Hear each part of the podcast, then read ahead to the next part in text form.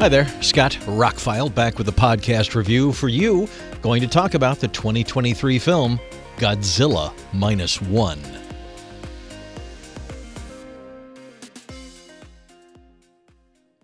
The short version of this review is I'm a Godzilla fan from way back. This is the best Godzilla movie that's ever been made. Well, at least from Japan's point of view, and I thought it was awesome. So don't listen to any spoilers. Don't listen to the review. Just go see it on the biggest screen possible. This is better than any Godzilla movie deserves to be. It's a real story with real characters that you care about. And even if Godzilla wasn't in the movie or wasn't as important in the movie, you would care about these characters. Like you didn't want these characters to die in any way because you like the characters. I don't can't think of now. Not talking about the American movies. Let's just talk about the 33 Toho produced films. The original movie was Japan's response to World War II, atomic attacks, that kind of thing. And the first movie is a very somber, very serious movie. For the other 31 movies in between those two films, they were all kind of kids' movies, kind of. I mean, you know, we had to sit through really boring plots to get through to the scenes where guys in giant rubber suits would destroy buildings and towns and all that kind of stuff, and monsters fighting each other and all that. 31 films, right? Then Toho couldn't make one for the last few years because America had the rights and was making their own, which I do enjoy the Godzilla and Kong movie so far. The trailer they just debuted over the weekend for the new one looks interesting to say the least. But anyway, we're talking about Godzilla Minus One. This is a Toho produced full Japanese production in Japanese, subtitled two hours long. So if that makes you go, well, then there. If you don't mind subtitles, though, go see this in the theater like support it now. This is. I was into the characters. I shed a tear at the end, not for the monster. I, I don't know what else to say. I, I don't know that any movie of this nature has ever moved me like this one moved me. I cared about the characters. So I think the trailers have done a terrible job setting it up, and I think that's good. The less you know, the better going into this. There are some surprises. When you find out it takes place at the end of World War II, people immediately think, oh, it's going to be kind of old school and whatever. Oh, no. This has some surprises in it I didn't see coming, and I'm a lifelong fan.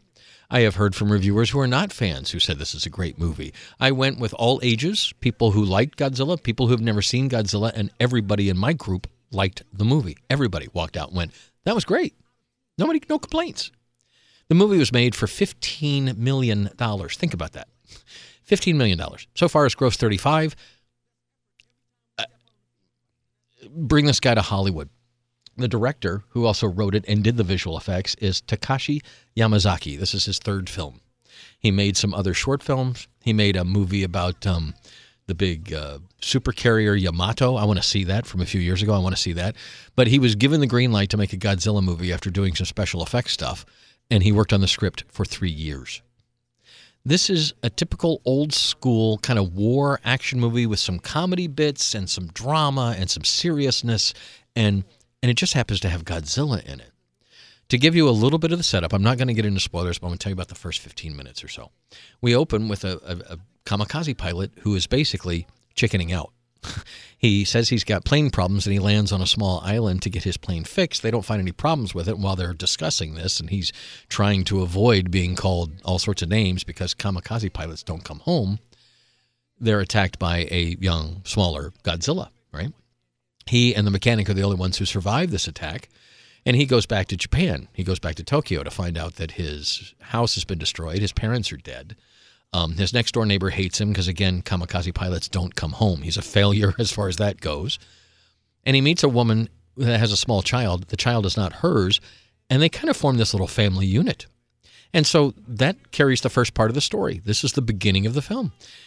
We have a Godzilla attack, obviously, that he survives, and that deals with all the other stuff he's got going on in his life. And then while they're telling the story of these characters and what they're going through after the war and all that, we get a little bit of the Godzilla story that they basically relate it to.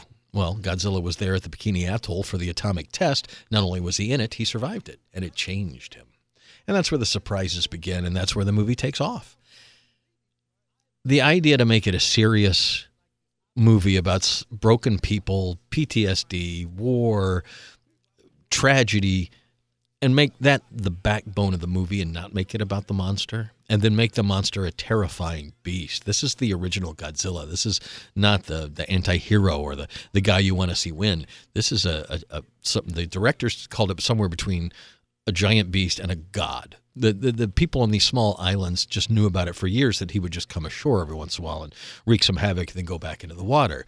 It was us with the atomic testing and stuff that changed him and made him more. So that's the really first 15, 20 minutes movie. It's a two hour film, so I'm not giving anything away. Some of the things that happen in the movie with the characters, the camaraderie, the, the country coming together at their lowest point to, to try and defeat this, it's more patriotic than a lot of American movies I've seen in the last decade or so. This movie works on all sorts of levels. You got characters you care about. The special effects are incredible. That this was only made for $15 million, I'm blown away. I had no idea when I was sitting there. I knew it wasn't a big budgeted movie, but I'm sitting there watching this on the big screen going, the effects are incredible. This is not a CG fest like we do over here. This is still old school special effects, just done incredibly well, incredibly detailed. Matter of fact, I couldn't tell. Throughout the entire movie, there's like one scene with like a train that I thought, okay, that looks a little bit like a model. But everything else, very real. Godzilla is tangible. He is a physical thing in the frame. The way they framed him, the way they gave him scale, the way they shoot him, it's cinematic. It's this movie blew me away on all levels, and I really went in expecting a decent Godzilla movie, but what I got was a really good movie that's also a Godzilla movie. Again, it's two hours of Japanese, subtitled in, in English. Um, it is a little bit dark and downbeat, but I'm telling you, I had teenagers in my group that also love this movie, who were used to watching subtitled stuff and said, that was great. Characters you care about, a story you care about, great special effects, drama, comedy, it's all in this movie. It's it's as classic, a quintessential movie as I can name. Looking back on 2023, as I'm starting to make my list of best movies of the year, it's a very short list when I go, well, Oppenheimer, Godzilla Minus One, I'll come up with the rest of them. I mean, it's that good a movie. Not that it compares to a Christopher Nolan movie, but again, this is much better than a Godzilla movie has any right to be. Real characters, real story, real cinematography, the whole nine yards. When it was over, everybody in the theater, we were all impressed with it, and I cannot wait to own it. I did find out right before we recorded this that uh, Amazon is going to carry it on Prime at some point. They haven't announced a date yet, but they have announced they will carry it. I don't know about a home video release or anything like that. It just opened on December 1. It's in IMAX theaters across the country. Go see it in IMAX if you can. It was really great. I don't know what else to say about it without getting into spoilers.